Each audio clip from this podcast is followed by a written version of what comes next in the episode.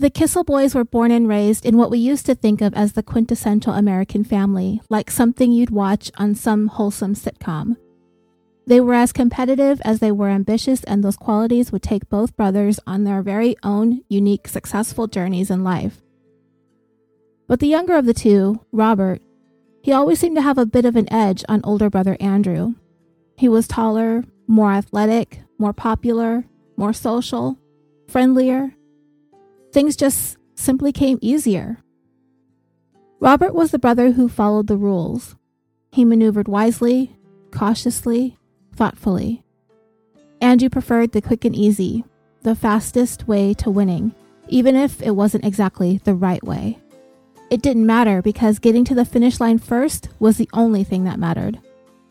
The irony is the manner in which both of these brothers would come to meet an equally tragic end. Three years and thousands of miles apart, in ways and for reasons that to this day remain mysterious and nearly impossible to reconcile. This is a special vacation series presentation of California Dreaming, the tale of the Kissel family curse.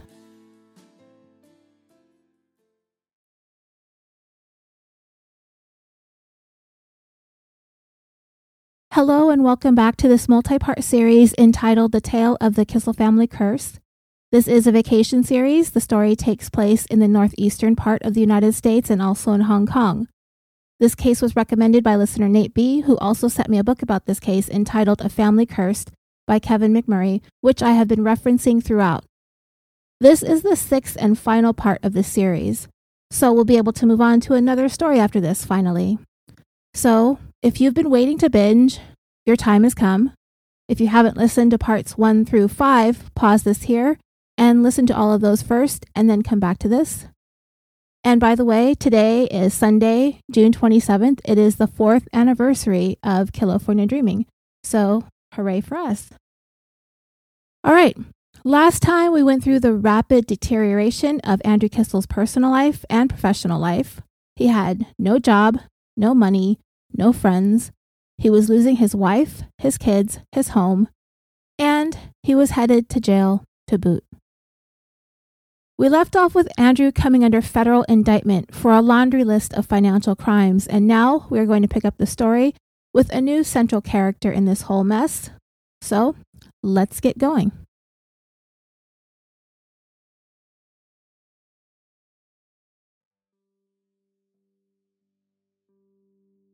Okay, so now I'm going to introduce another person related to the story named Carlos Trujillo. Originally from Colombia, South America, he immigrated to the United States in early 1998. He ended up in the Bronx, where his brother George had already been living for some time. By trade, Carlos was a truck driver, but his future in Colombia was bleak. So he came to the United States for better opportunities in order to take care of his family. Even though the door was always open for him to be involved in the lucrative drug trade, that his native country is typically best known for. The lure of easy money wasn't worth losing the chance to work in the United States, so he decided early on that he was going to stay away from it all. So, Carlos's brother George had been employed by an older, wealthy woman in Manhattan. He was her handyman and her personal driver. She also had a housekeeper who was from Colombia as well. By 2000, it appeared as though this woman was no longer going to be needing George's services, so the housekeeper offered to help. She told him that she was also a housekeeper for another family and they might need a driver slash handyman themselves. She'd check with them and see. That family was Andrew and Haley Kissel's family. Luckily for George, the housekeeper was right. Andrew Kissel was in need of a personal driver, so that spring of 2000, George was hired. After some time, Andrew came to appreciate George's hard work and his trustworthiness and reliability, so he wanted him in a role where he'd have some more responsibilities to take some of the load off of Andrew. There were a number of properties that Andrew owned over in New Jersey, so he made George the manager of those properties. Not only that, George was able to put in a good word for his brother Carlos as a possible replacement driver, so Andrew hired him to fill that position. Now, both brothers were employees of Andrew Kissel.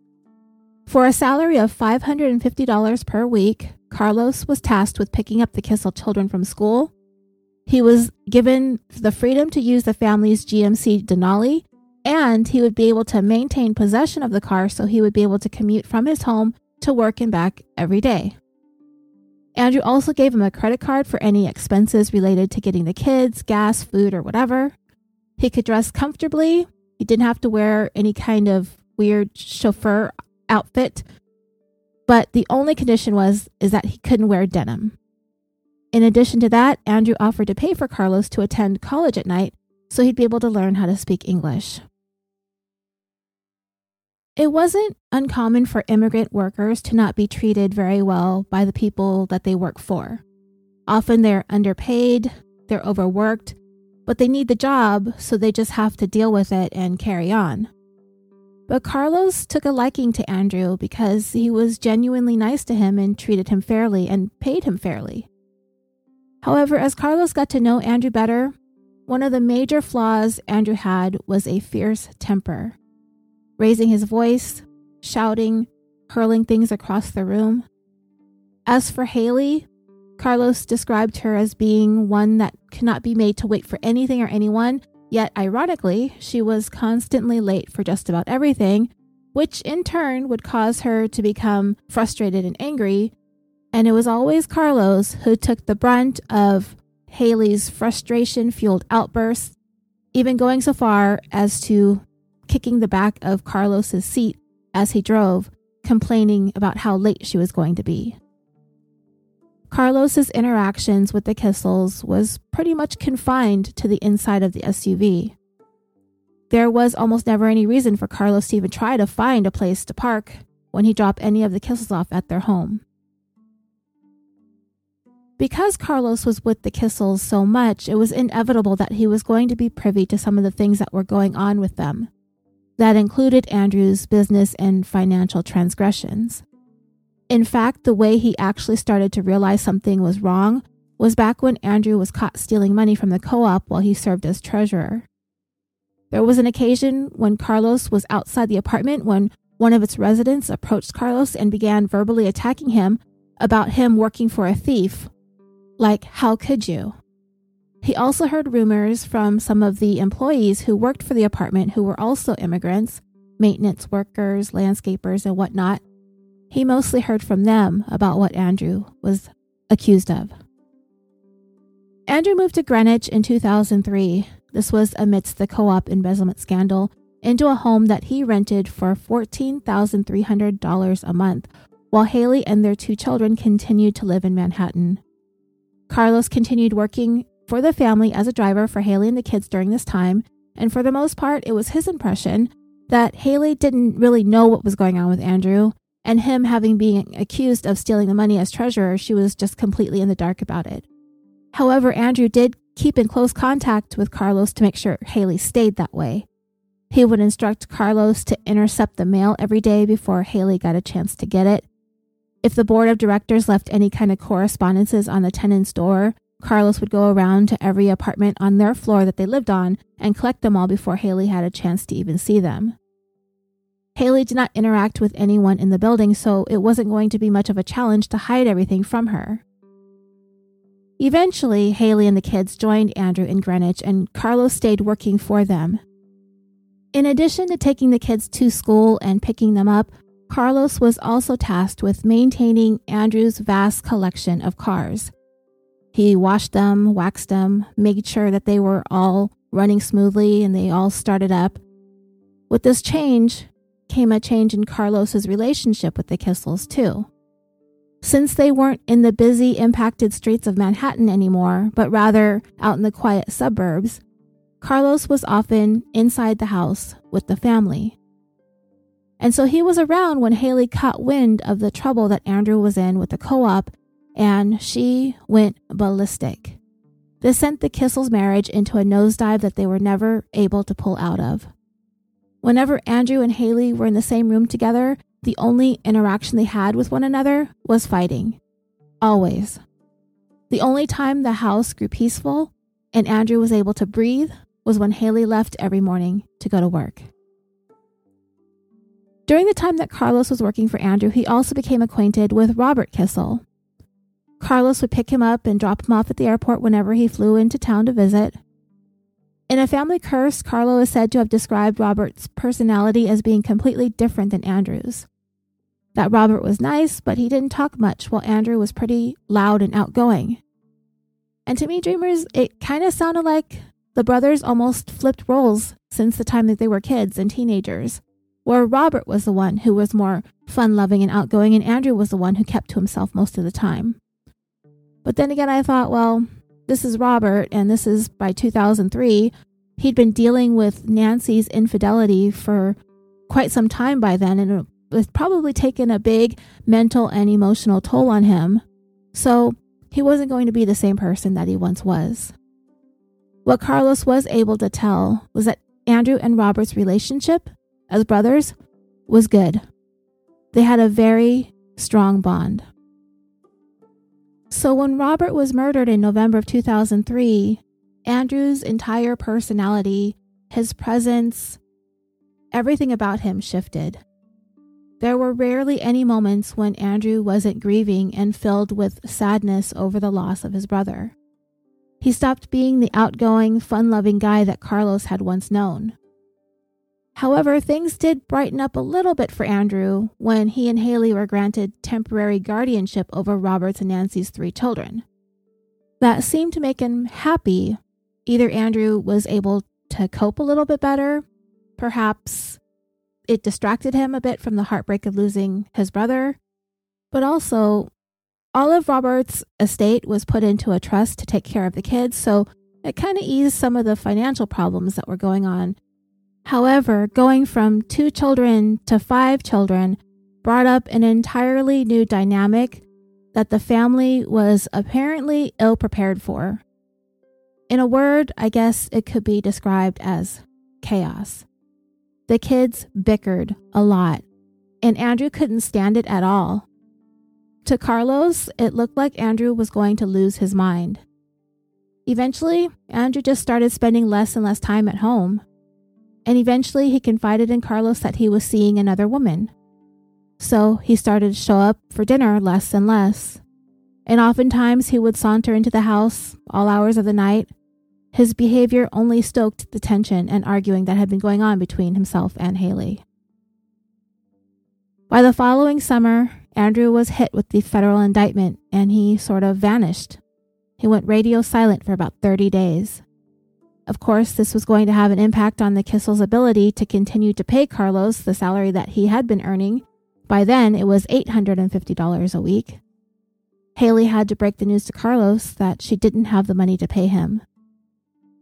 The upside of all that is Carlos had been able to save a pretty substantial amount of money from his time working with the Kissels, so he would be okay for a while until he found other work.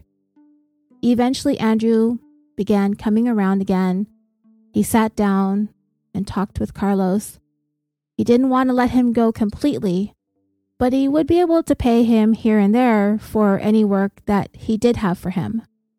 Andrew was confined to house arrest, so he kind of needed Carlos around to help run errands or do whatever he needed in order to continue to hide as much as he could from Haley and oh, and Carlos was also hiding the fact that Andrew was keeping him on a part time basis. And Andrew paid him sporadically and in varying amounts, but he continued to be as generous as he could be with Carlos.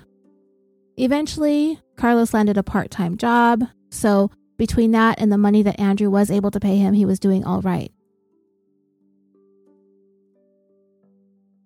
On the last day of February of 2006, Haley filed for divorce.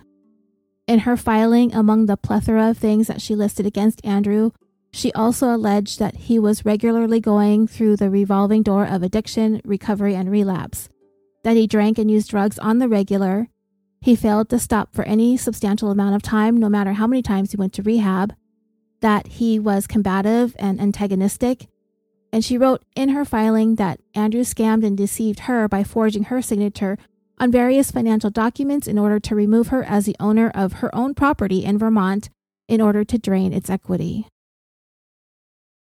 The fighting between Haley and Andrew raged on at their Greenwich home. to a point where they no longer slept in the same room. Haley insisted that Andrew move out into a guest bedroom, but he refused to relinquish control over their master bedroom, so Haley ended up in the guest room. In her divorce filing, she requested that Andrew be forced to vacate the home. Eventually, Haley started spending more time away from the Greenwich house and more time at their Vermont vacation home. And what do you know, when she gets there, she comes to find that the TV in the living room was on the fritz. Who's she going to call? Lance Del Priore. Remember, he's the brother of Mike Del Priore, the man whom Nancy Kissel was having an affair with, a man who is believed to have been the catalyst for Robert's murder.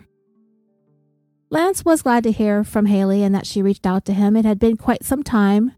They made an appointment for him to come out to the house and fix the TV. After speaking to Haley, Lance touched base with Andrew, and the two chatted for a bit, not once bringing up the scandalous affair and murder. Andrew eventually told Lance that he wanted to get the best, most state of the art big screen TV on the market to replace the one at the Vermont home. So when Lance made his way over to see Haley, he related to her what Andrew was looking for, and she scoffed and said, Yeah, right. Did Andrew mention that he is pretty much broke and penniless? Well, the last time Lance ever spoke to Andrew, aside from discussing the TV, Andrew was relaying that he was hopeful that he would be able to navigate his way through the criminal charges with ease and that he would come out the other end relatively unscathed. But Andrew was more pessimistic than optimistic. Lance tried to reassure him he'll get through this. It's tough, but it won't kill him. It wasn't the end of the world. But Andrew wasn't so sure. And after that conversation, Lance never heard from Andrew Kissel again. There then came a time when Carlos received a phone call from Haley Kissel. At the time, he was still working for Andrew on an as needed basis. She inquired as to how much Carlo knew in terms of what was going on with the mess that Andrew had caused. He told her that he knew about it. She confided in Carlos that she was no longer able to keep her housekeeper and the housekeeper just wasn't taking care of the house. She helped to take care of the kids too. So she asked Carlos if he would be interested in working for her again to help with the house and the kids until they were ready to vacate the premises. She told him that she would be able to give him a salary of $600 a week with a clear understanding that he was to be working only for her, not Andrew. From the sounds of it, Andrew had pretty much been demoted from man of the house to domestic help, too, except he wasn't being paid. In fact, to me, it sounded like he was working to earn his keep there. What do I mean by working? Chores. Any chores that Haley ordered him to do, he had to do. So she told Carlos that whenever he did any laborious work around the house, like gardening or repairs or whatever, that Andrew would I guess, technically be working for Carlos. Andrew was to assist him as needed. I'm sure Carlos quietly giggled to himself, knowing that he had never seen Andrew Kissel so much as even pick up a hammer. And he wasn't wrong. Andrew was absolutely no help around the house at all. In fact, he offered to slip Carlos some money on the side if he would just complete all the chores himself. It was fine by Carlos, never one to turn down money, and he never deluded himself into thinking that Andrew would actually help him anyway. So while Andrew was relegated to home confinement, he was still able to do a few mundane things like go to the store or go to doctor's appointments. He could also go to the school where his kids attended if need be. But all of that was restricted to Monday through Friday, Saturdays and Sundays, he was not allowed to leave the home. For a man who had a large, eclectic circle of friends, nobody ever dropped in to see him. After Andrew came under indictment, he was like a pariah. Whenever questioned by the media, anyone who had once been friends with Andrew insisted that they merely sort of knew him in passing. They didn't know him, know him. More like they knew of him, and it was all in an effort to distance themselves from Andrew. And if anyone was still dealing with him, it was most likely because they were suing him. His wife was filing for divorce, His business partner, David Prazier, was suing him, and everyone else that he screwed out of money could just go ahead and get in line. And because of the situation that Andrew has found himself in, his relationship with Carlos became even more important to him. Andrew wasn't able to go out anymore. He couldn't see anybody, and really nobody wanted to see him. Even his closest friends ghosted him. Andrew loved being around people, but now all his people were gone. Carlos kind of filled that void for him. Andrew started opening up to Carlos, taking stock of his life, wondering why he decided lying, cheating, and stealing was the way to go. And for Andrew, nobody was off limits when it came to his scams. He duped his friends, he duped his family, even his own dad, and his brother, who he loved and cared for so much. Robert had invested in Andrew's businesses too. And since none of it was above board, that is what it amounted to. He swindled his own flesh and blood. As Andrew sat there, pondering his reasons or his excuses, all he could come up with is how much of a rush he got out of getting his hands on so much money. Money that he would be able to get anything and everything that his heart desired a collection of cars, homes, a yacht, women. But now, the most expensive thing that Andrew had anymore was an ankle monitor. The book said that Carlos started feeling sorry for Andrew which is kind of funny when you think about it, because Carlos was the one that came from nothing. He came to New York for opportunities, to earn money to take care of his family. And he worked for years, six, sometimes seven days a week. He worked hard, he lived modestly, and in the end, he was going to be comfortable in knowing that he did what he needed to do for his family. Carlos also described Andrew as being distraught over the pending divorce from Haley, but for me, because Andrew was such an asshole, because he lied and cheated and he failed when it came to taking care of his family, all I have to say about that is boo hoo. Andrew no longer had any source of income, and all of his accounts were frozen by federal investigators. So it was time to start unloading his prized worldly possessions. He sold his 80 foot Lazzara yacht for $2.8 million, among the cars that he collected, he sold one of the original Pontiac Trans Ams that had been used in the 1980s television series Knight Rider, starring David Hasselhoff. And if you're familiar with the show, you know he has that black car named KITT. It sold on eBay for $20,000. He also sold off a 1957 Mercedes Benz for $420,000. Andrew also sold off his share ownership of the private jet, so, with all of the big items gone, Andrew next turned to his jewelry collection. Carlos was going to help him sell the items to a jeweler in Greenwich. Andrew would not be able to take the payment from the jeweler because of his mounting financial problems, so Carlos was sent to handle the transaction and to have a check issued to him instead. And he was given explicit instructions. Haley cannot know about this. Andrew insisted to Carlos that all of the jewelry pieces were his. None of them belonged to Haley. However, one of them didn't belong to Andrew. It actually belonged to Andrew's father. It was a gift given to him by his mother. Dad gave it to Andrew and requested that Robert's youngest son, when he gets older, he wanted him to have it. Now, when Andrew found himself entangled in all of these legal troubles, one of the first things that William Kissel became concerned with was that watch. He didn't want it to be seized, so he attempted to contact Andrew to get it back from him.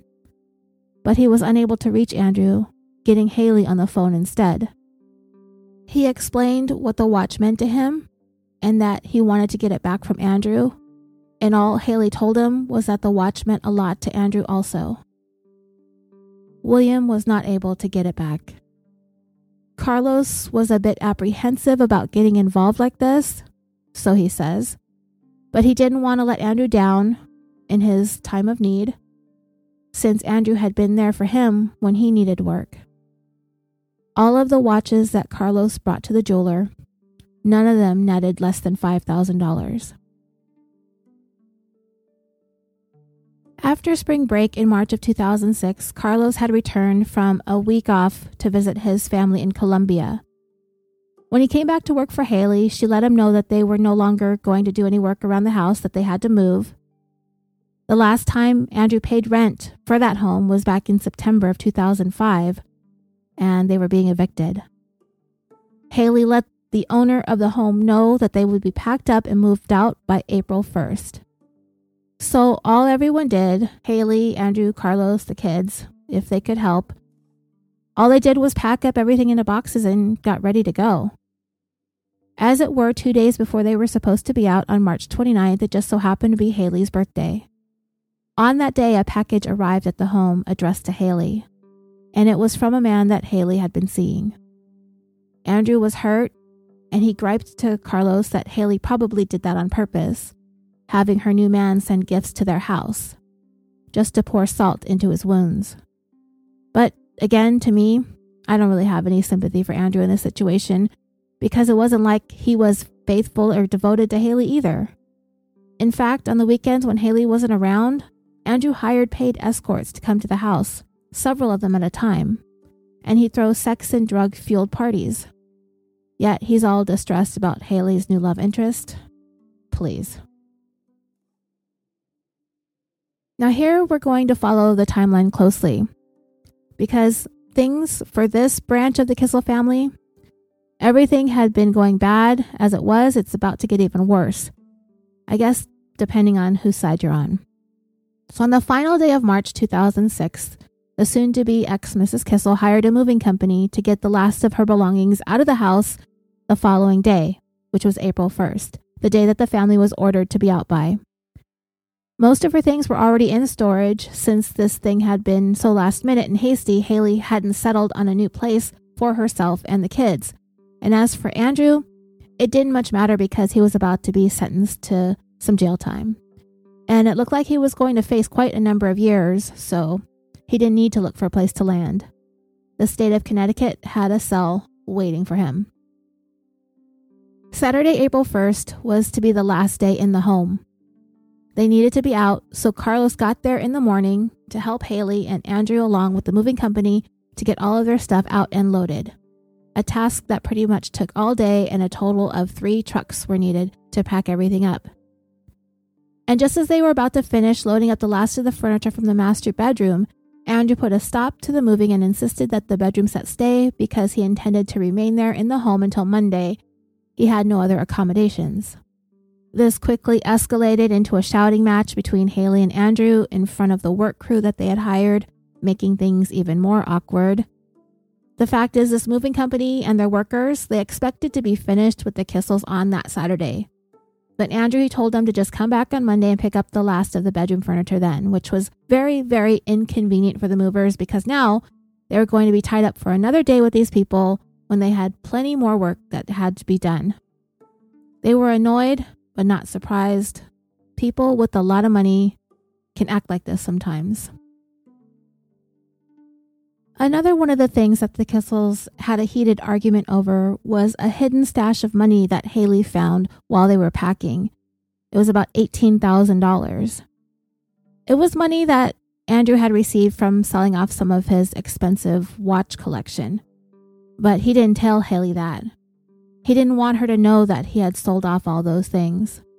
He explained that he had been slowly squirreling it away for a rainy day over several months, but she knew Andrew was lying. In fact, she was certain that he had stolen the money from her. But he insisted that he'd been saving it little by little, and he actually forgot where he had put it because of his excessive drinking that had clouded his memory. Haley didn't believe a word that came out of Andrew's mouth, as to what they ended up doing with the $18,000, not sure. I don't think the Greenwich investigators on this case ever found out. By the late afternoon of Saturday, April 1st, 2006, the packing was done and it was time for the Kissel children to say goodbye to their dad.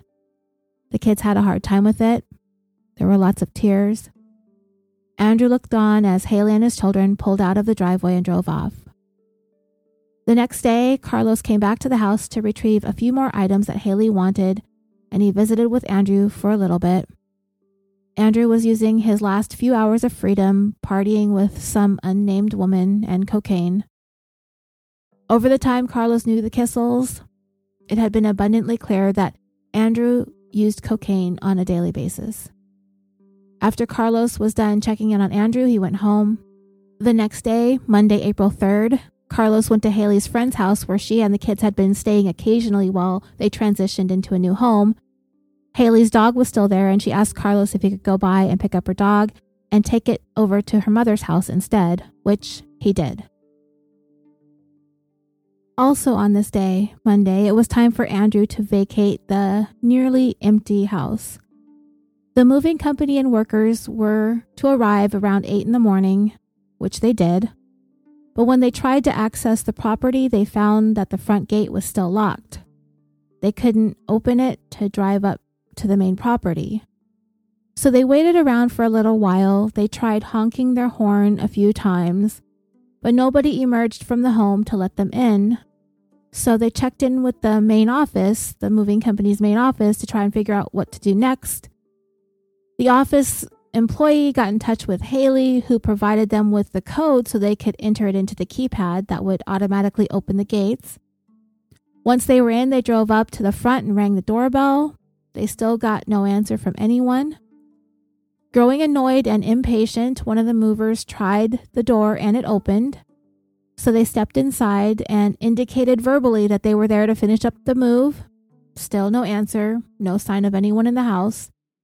So they went ahead and began taking apart the master bedroom set in order to bring it down into the truck. Once they were just about finished, one of the movers did one final sweep of the house to make sure nothing was left behind. And when he made his way down into the basement, that is when they figured out why nobody had let them in. The only person still living at the home at the time was Andrew, and he was down in the basement, not living. He was dead.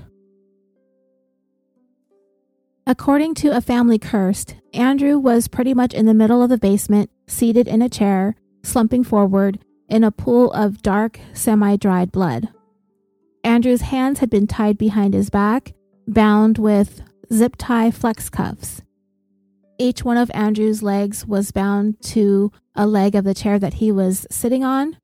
He was gagged, and he had a blood-stained t shirt yanked over his head. Greenwich police descended on the home. Things like this hardly ever happened in this neighborhood. Neighbors began gathering to try and get a glimpse of what was going on.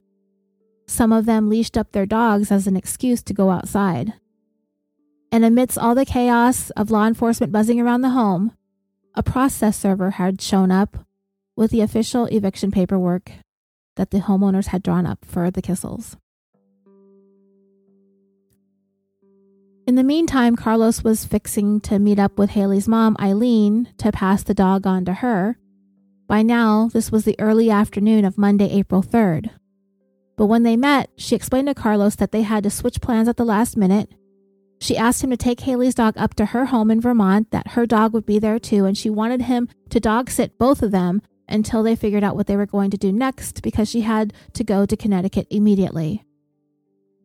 Carlos questioned her as to why she needed to go so urgently, and that is when she told him that Andrew was no longer alive. Carlos was said to have been completely stunned and began shedding tears trying to process this news. He had just seen Andrew the day before. He asked Eileen what happened, and she told him that Andrew took his own life. He found that hard to believe because he thought Andrew seemed to be doing okay. Personally, dreamers, I disagree with that assessment completely. Nothing in Andrew's life was going right, and he struck me as being someone who could very well be suicidal. Haley's mom, Eileen, wanted Carlos to stay at her house in Vermont to take care of the dogs, but he didn't want to do that. He had been working for the Kissels for so long, he said he considered them to be like family and he wanted to be there to help if needed. He eventually convinced Eileen to let him drive back down there with the dogs so that he could lend his support. She agreed. Carlos packed up the dogs and some items that Eileen wanted him to bring from her home, and he began making the drive back down to Connecticut. As he was driving, Carlos did receive a call from investigators from the Greenwich Police Department. They wanted him to come down to the station and answer some questions. He told them that he would be able to be there the following morning, and according to Carlos, this would be the first of many missteps that he would make. Remember, for all the time that Carlos has been in the United States, he took particular care to make sure that he stayed out of trouble. He had just received his permanent resident card a couple months earlier. He did not want to be sent back to Colombia. He got in touch with his brother George and asked his advice as to what to do about the situation that he was in. The police wanted to interview him and he was nervous about it. His brother told him to try not to worry, he didn't do anything wrong, and to just be honest. The following day, Tuesday, April 4th, the Greenwich police made their first public statement about Andrew Kissel. What they were hoping to do was to calm the residents' fear that there was a killer lurking among them. The Greenwich police chief made it clear that Andrew was targeted. This was not a random act of violence or a burglary gone wrong. Andrew was definitely sought out specifically. Word had gotten around that Andrew was shot to death, but this wasn't true. The chief told the media that he had actually been stabbed. I'm not really sure why he would disclose that information because those are things that police normally keep close to the vest. But I guess this particular police department doesn't deal with a lot of murders, so that might be a reason. The chief didn't know it at the time to tell the media, but once Andrew was autopsied, he was found to have been stabbed a total of five times in the neck and back. Based on the last time anyone saw Andrew, there was about a 17 hour time frame that they were looking at that this murder took place. The FBI was also brought in on the murder case since they had him under investigation too. When asked by a reporter about Haley possibly being a person of interest, the chief didn't give a clear answer. All he was willing to say is that they've spoken to her, she's been cooperative, and she's made herself available if they need to talk to her more. Carlos made his way down to the Greenwich police station as they had asked him to, and he voluntarily sat down with them to answer their questions. He did not have an attorney, nor did he ask for one, which would have brought an immediate halt to the questioning. No, he sat down with police on his own and answered their questions. They mostly wanted to get an idea of what Carlos's timeline was in the week or so leading up to Andrew's murder. They wanted him to carefully go through his movements, which he did. And Carlos was under the impression that he was providing satisfactory answers. Eventually, they sent him home, but four days later, on Friday, April 7th, one of the detectives investigating Andrew's murder contacted Carlos again asking if he would come in for more questioning, which he did again without an attorney. But this time around, the manner in which Carlos was being asked questions, the entire vibe of the room had significantly changed from the first interview. They were asking a lot more of the same questions they had in the first interview. But this time, the detectives were a bit more abrasive, not as calm as they were before. When this round of questioning was finished, they requested that Carlos come back in another few days or so to have his fingerprints taken. He agreed to that as well. They told him that they found a bunch of fingerprints all around the house and they wanted to clear him of having any involvement in this. The following Wednesday, Carlos headed back to the Greenwich police station to have his fingerprints taken, but they actually wanted to do more than that. And I kind of figured that to be the case because if they were only going to take fingerprints, they could have gotten those the last time that Carlos was there. No, they had much more planned. I just don't think the detectives were quite ready the last time that Carlos was there because they were going to take DNA samples. They were going to have him remove all of his clothing and be photographed for any kinds of injuries. They were going to administer a polygraph test. So they had mentioned to Carlos on his previous visit that he was one of their prime suspects, but he was. And during this visit, that's when the gloves came off. They began hurling accusations at Carlos, accusations that he was responsible for Andrew's murder. In fact, they even came up with their very own scenario as to how they think Carlos did it. If you recall, Carlos had worked out a plan to visit his family in Colombia during spring break. That was a time that worked out well for the Kissels' schedule, too. He had gone down there for a week and then he returned. It was shortly after his return that Andrew asked Carlos if he would go and sell his watches and have the jeweler make the check out to him instead of Andrew because Andrew would not be able to cash it. because of his assets being frozen. Carlos was skeptical and he didn't want to do it, but he did.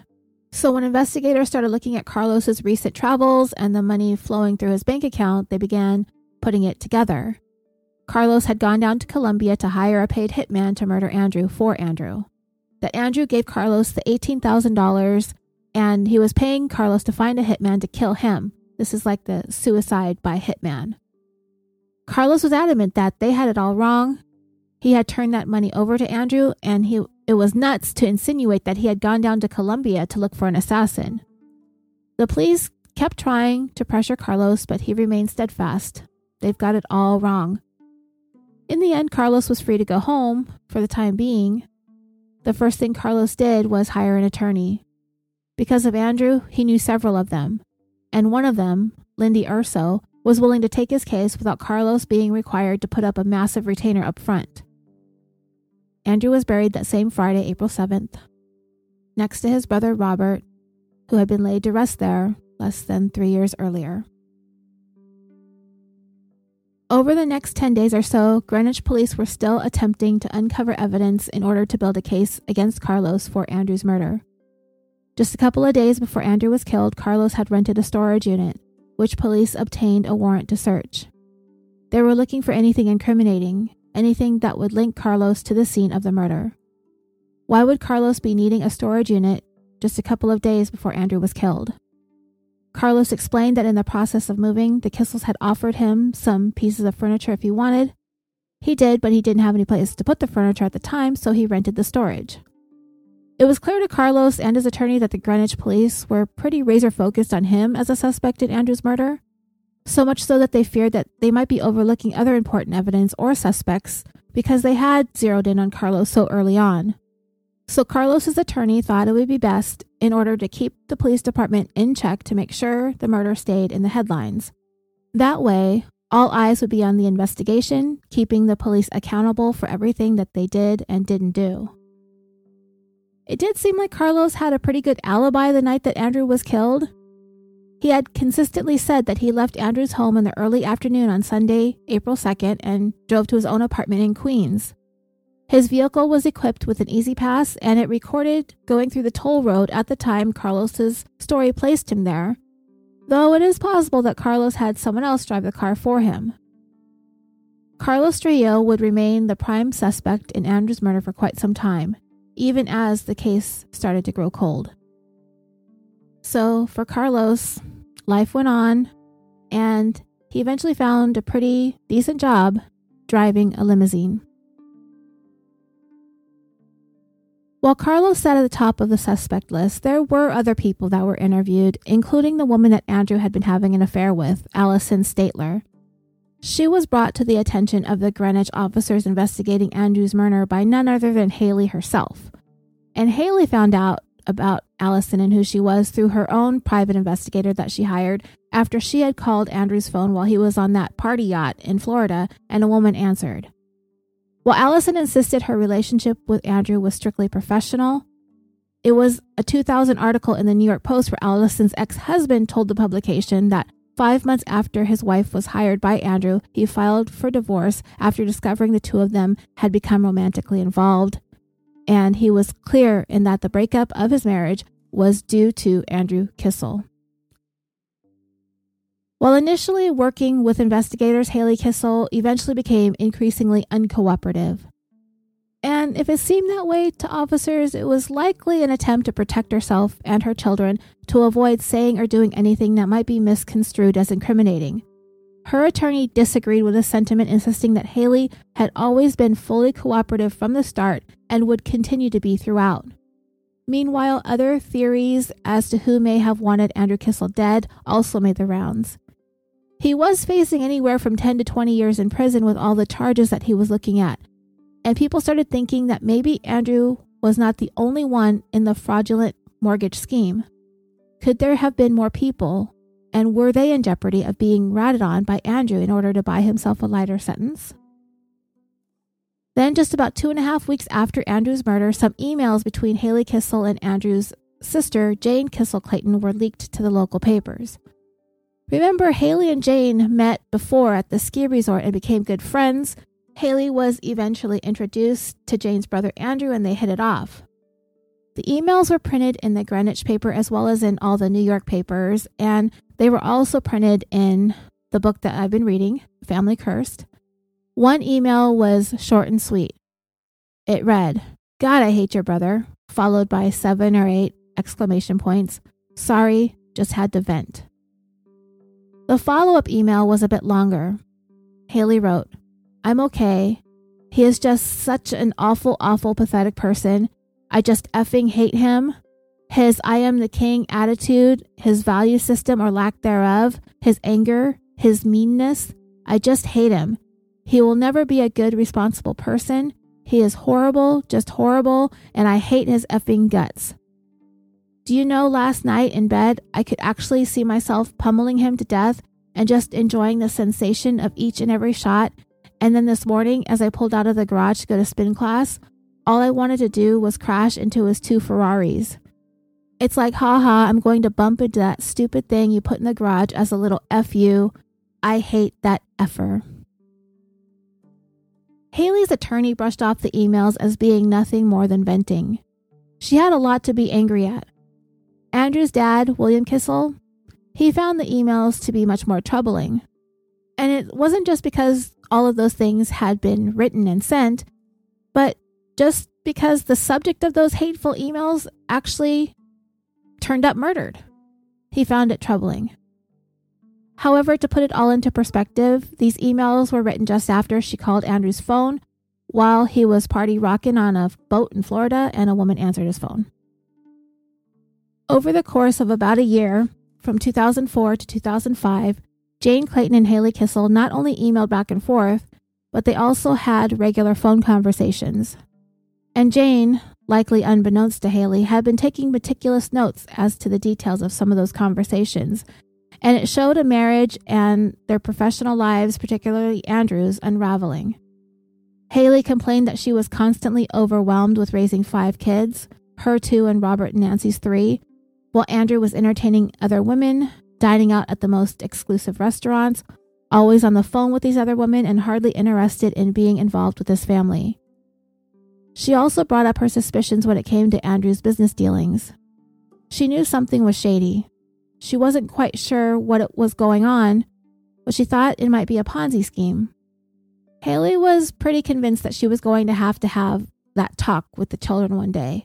Why daddy, why Uncle Andrew, is going to prison for a while.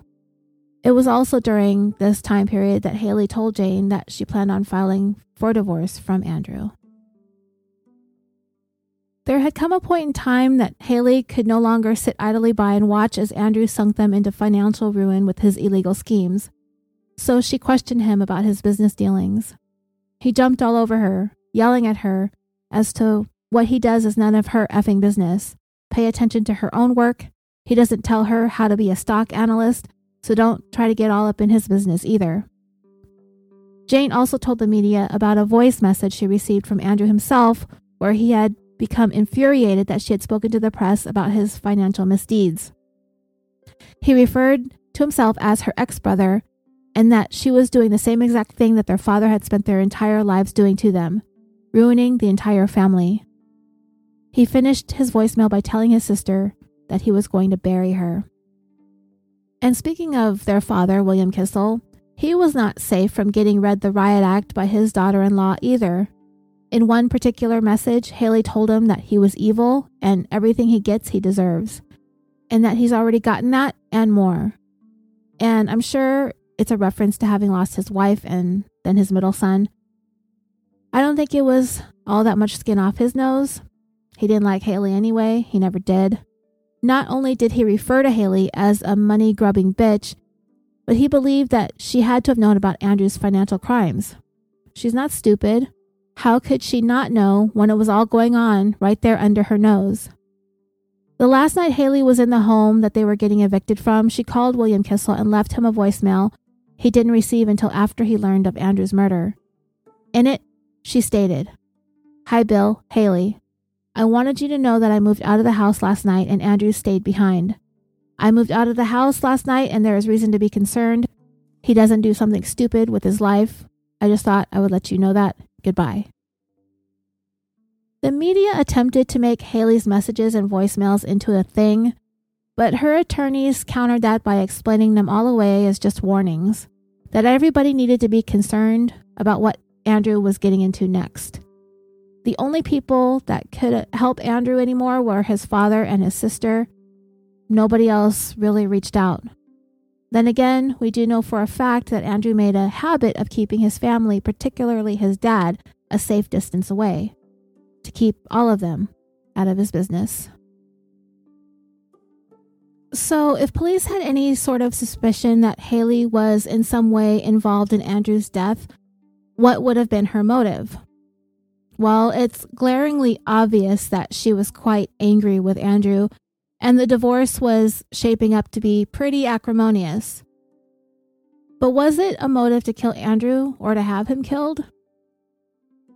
Looking at what's going on with the couple financially, one might reach the conclusion that money may have been a motive to kill.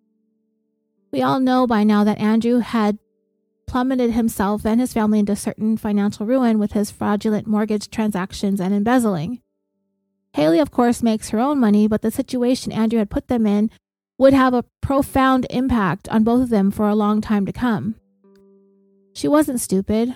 She began divorce proceedings right away, knowing that she needed to distance herself from him as much as possible, as fast as she could.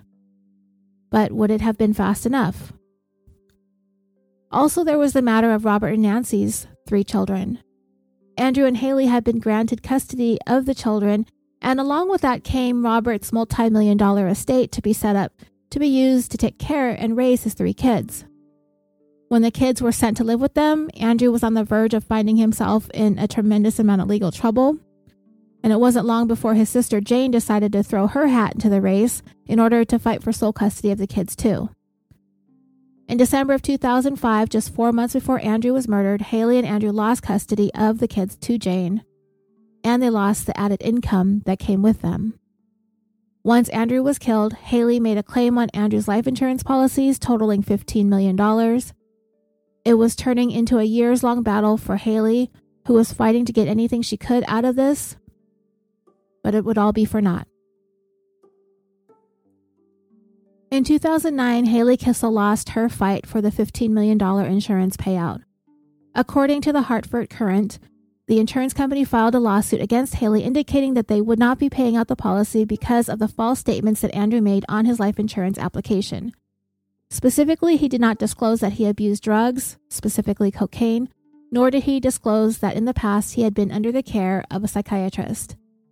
Because of these false statements on the insurance paperwork, the judge on the case ruled that the insurance company was entitled to rescind the policy on his life. And it's not often that something like this happens in the United States. In fact, Connecticut is one of only a handful of states that will permit an insurance company to refuse a payout resulting from untrue medical information on the application, even if the medical information that was lied about had nothing to do with the policyholder's death. Documents provided to the court revealed that Andrew had a long history of drug abuse and grappled with near crippling psychiatric issues that led him to seek professional help from a variety of doctors over the course of his life. In fact, documents showed that there was a point in time when Andrew was being seen by four different doctors and prescribed five different drugs to treat anxiety, depression, and pain. Andrew had been pretty open about his extensive drug use and his history of mental health struggles with his doctors, according to his medical records. During the court proceedings over the life insurance, the medical history questionnaire was submitted as evidence. When it came to the question as to whether Andrew had currently been on any kind of medication, he marked yes, but only listed multivitamins. On the question where it asked if he sought professional help for any emotional issues or struggles with depression, he marked no.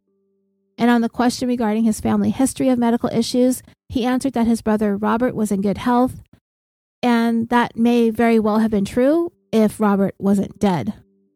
Yeah, he didn't even disclose that his brother had been murdered a couple years earlier on his insurance questionnaire. There was very little on Andrew's insurance policy application that was true, with the exception of maybe his first and last name. It wasn't long after Andrew's murder that a rumor was floated, and it was something that the police began taking a serious look at. It was a theory that Andrew orchestrated his own murder in order for his family to collect on his life insurance. An unnamed associate of Andrew's reported to police that they had conversations between the two of them where Andrew talked about ending his own life, but being unable to actually do it himself, so he was going to hire someone to do it for him. And the theory was thought to be plausible considering everything that was going on in Andrew's life at the time of his death. He was looking at a long stretch in federal prison. His family, his wife, his children would be left in financial ruin because of him. And if he could pull this off, then it would be a quick way out of having to go to prison for a long time, and he would be able to have a substantial amount of money left behind for his family to be cared for. And the Greenwich police, they never went to the media and said that that theory was absolutely absurd. No, it had them wondering too. Andrew was a shady guy. They weren't ready to put it past him to do one last shady thing before he exited this world for good.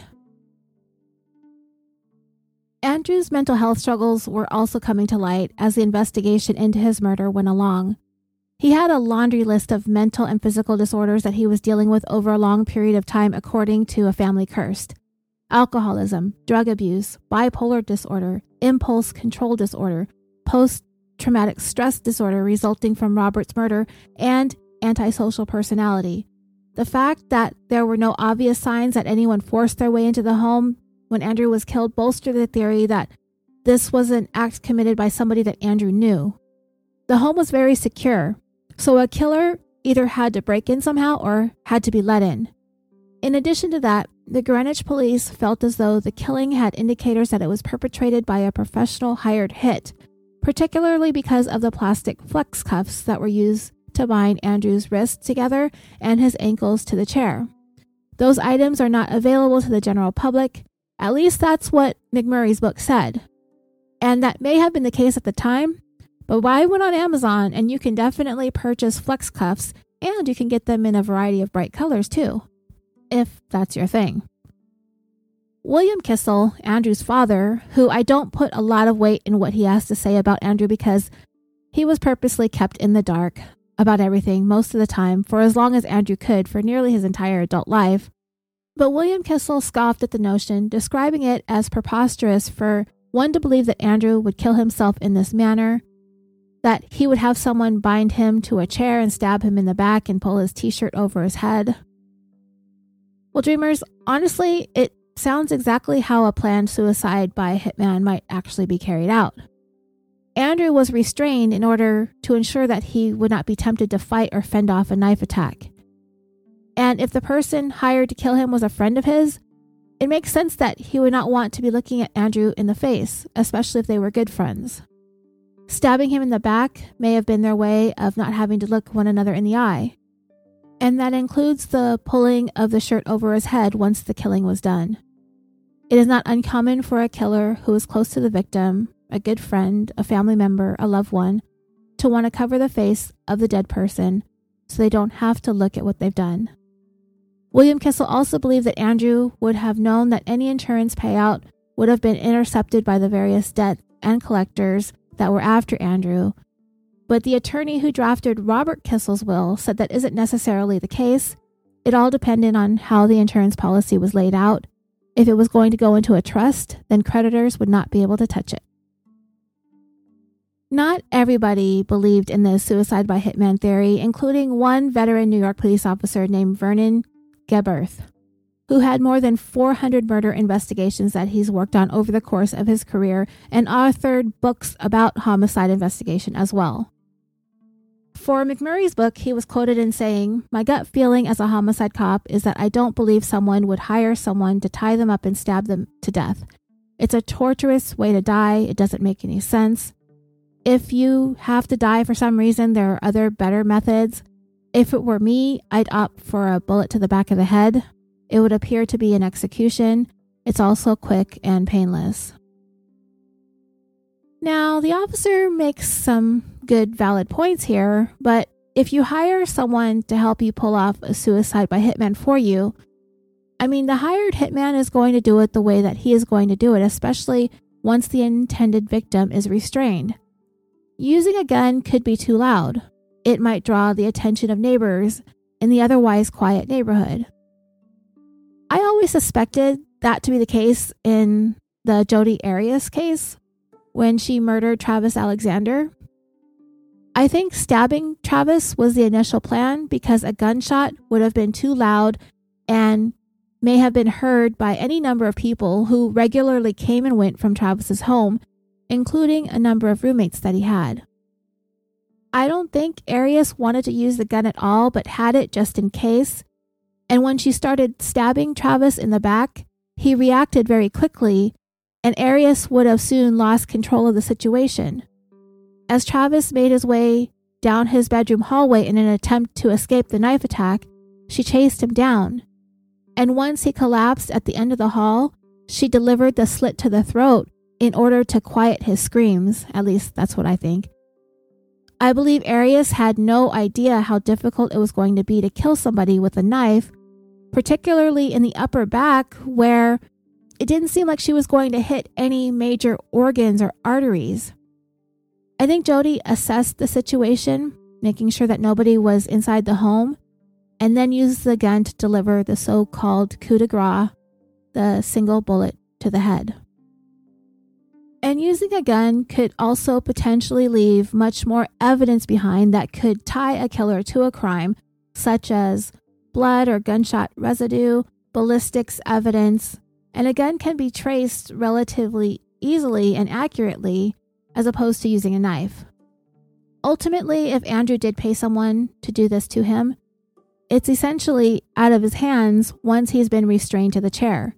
The killer is there to get the job done and probably has very little concern as to what might be the best method or what might be fast and painless. He probably just wants to get it over with.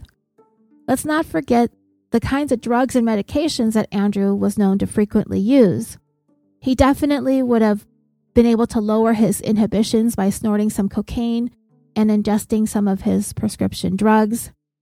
If I'm remembering correctly, the two men who attempted the North Hollywood Bank of America robbery that resulted in a 44 minute gun battle with police in February of 1997, those two guys took some anti anxiety prescription medications just before going into the bank. Kurt Cobain had heroin and Valium in his system when he died. So I wouldn't put it past Andrew Kissel at all to have decided to have taken drugs and medications before going forward with the plan. That is, if you believe this was a suicide by hitman situation. Andrew's criminal defense attorney, Philip Russell, also didn't believe that he would commit suicide. He described Andrew as being at peace with the jail sentence that he was facing, and he even further stated that Andrew had a lot to live for. Now, I understand that Andrew and his attorney talked every day, and this attorney would know Andrew better than any of us would. But let's be real, he had a lot to live for? I'm not seeing it. Andrew was in the middle of losing just about everything he had in life all of the wealth that he had amassed fraudulently, his wife, his kids, his homes. He was just about to lose his freedom. He lost the closest person to him in his life, his brother, violently, and he struggled with PTSD over that. He did not get along with his father. All of his friends and business associates all but ghosted him. The only friends it seemed that Andrew had left were his attorney and his driver, Carlos Trujillo, both of whom are paid to be in his life. Life after prison didn't seem to have a bright outlook for Andrew either. He'd never be able to work in real estate. He'd never be able to get back what he lost. It was bleak. It doesn't sound like Andrew had very much, if anything, at all to live for. Combine that with mental illness and addiction, feels like a perfect storm for a person to decide on suicide.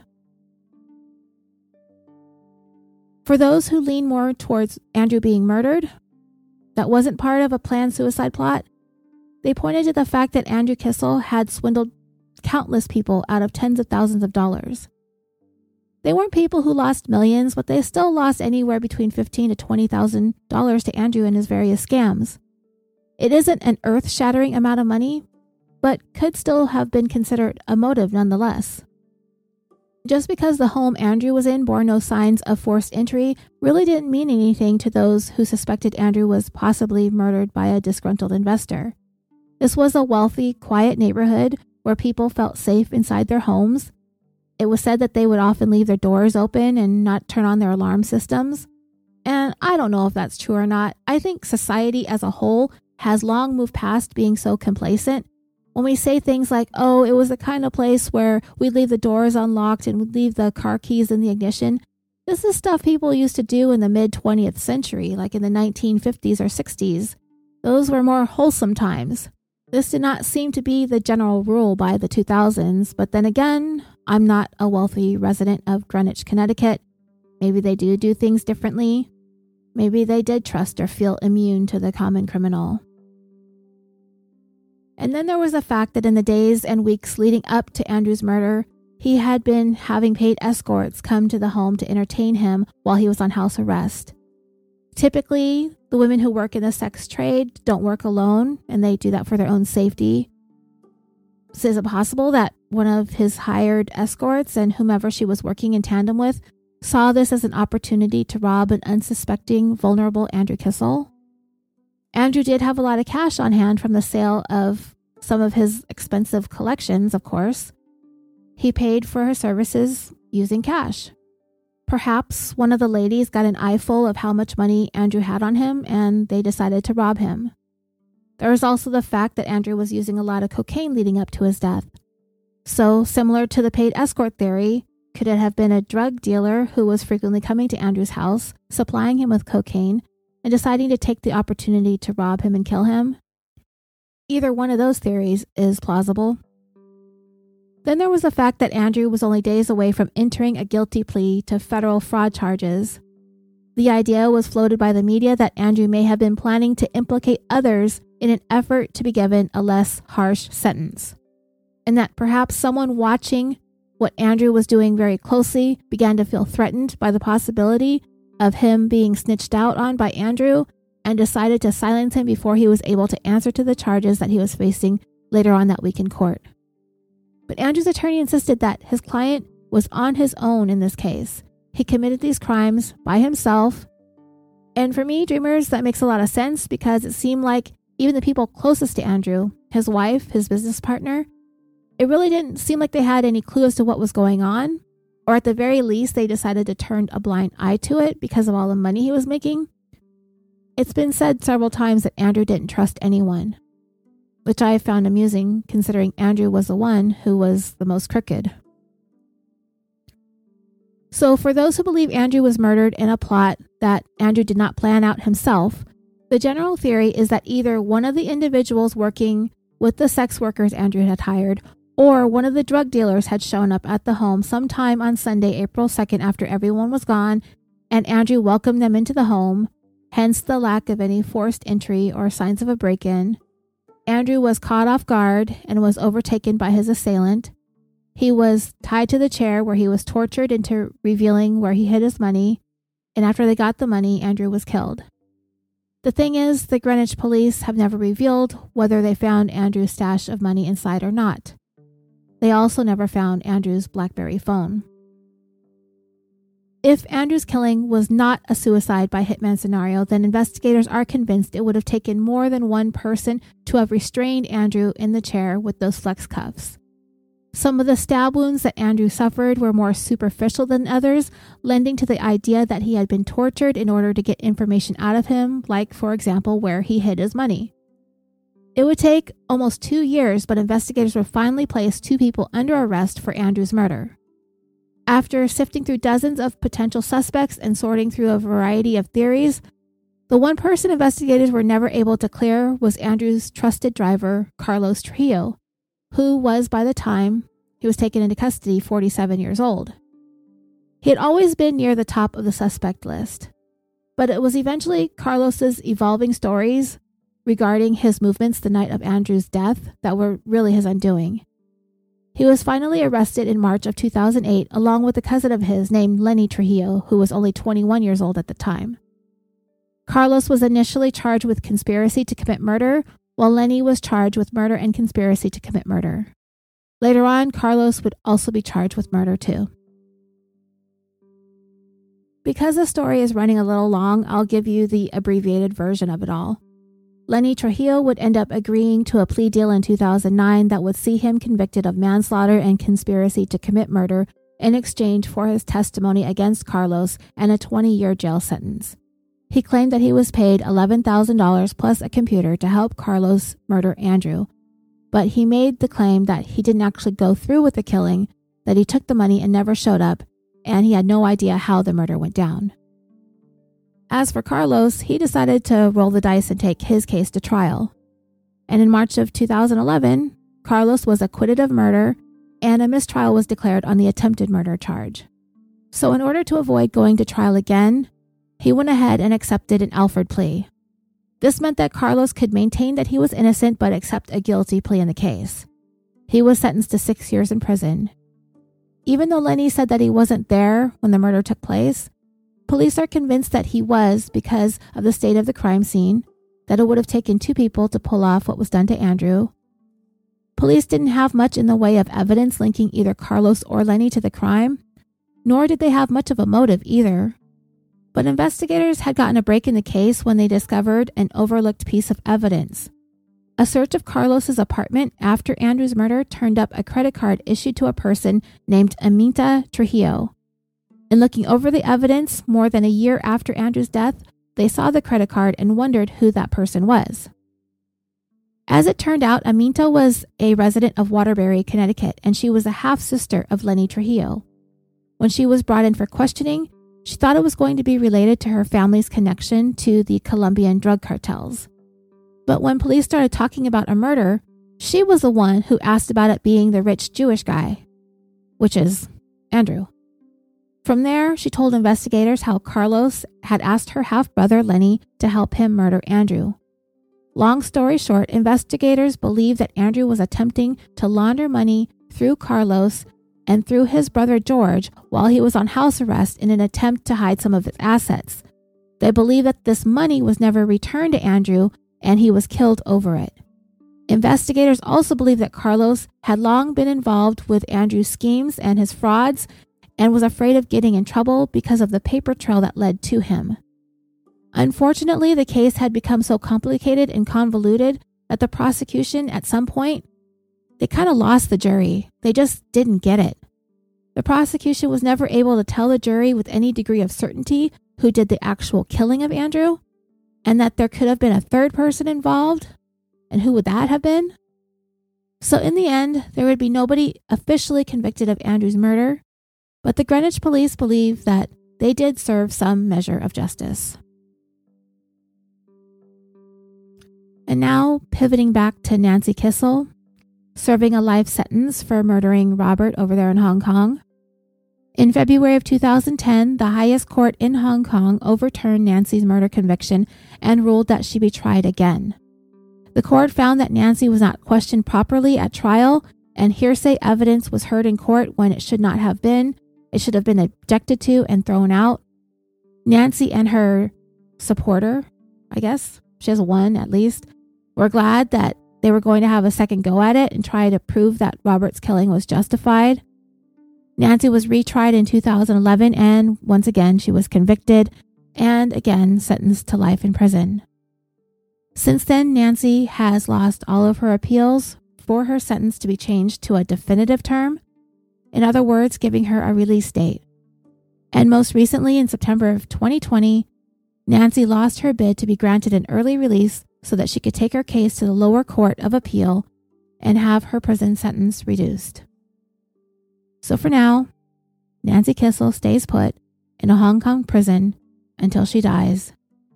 And that, my dreamers, was a tale of the Kissel family curse.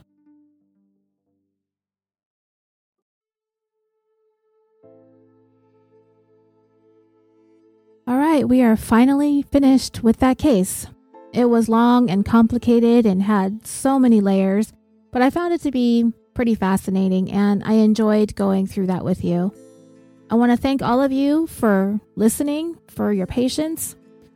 The last couple of weeks have been a little bit hard on me. I haven't been on social media very much, but I was working on this and I'm working on the Patreon series diligently. I'm trying to stay focused. I do hope you all have a wonderful week. It is Sunday, our fourth anniversary here at California Dreaming. I'm going to edit this and upload it so you can finally finish this out. I'm your host, Roseanne, and until next time, Sweet dreams.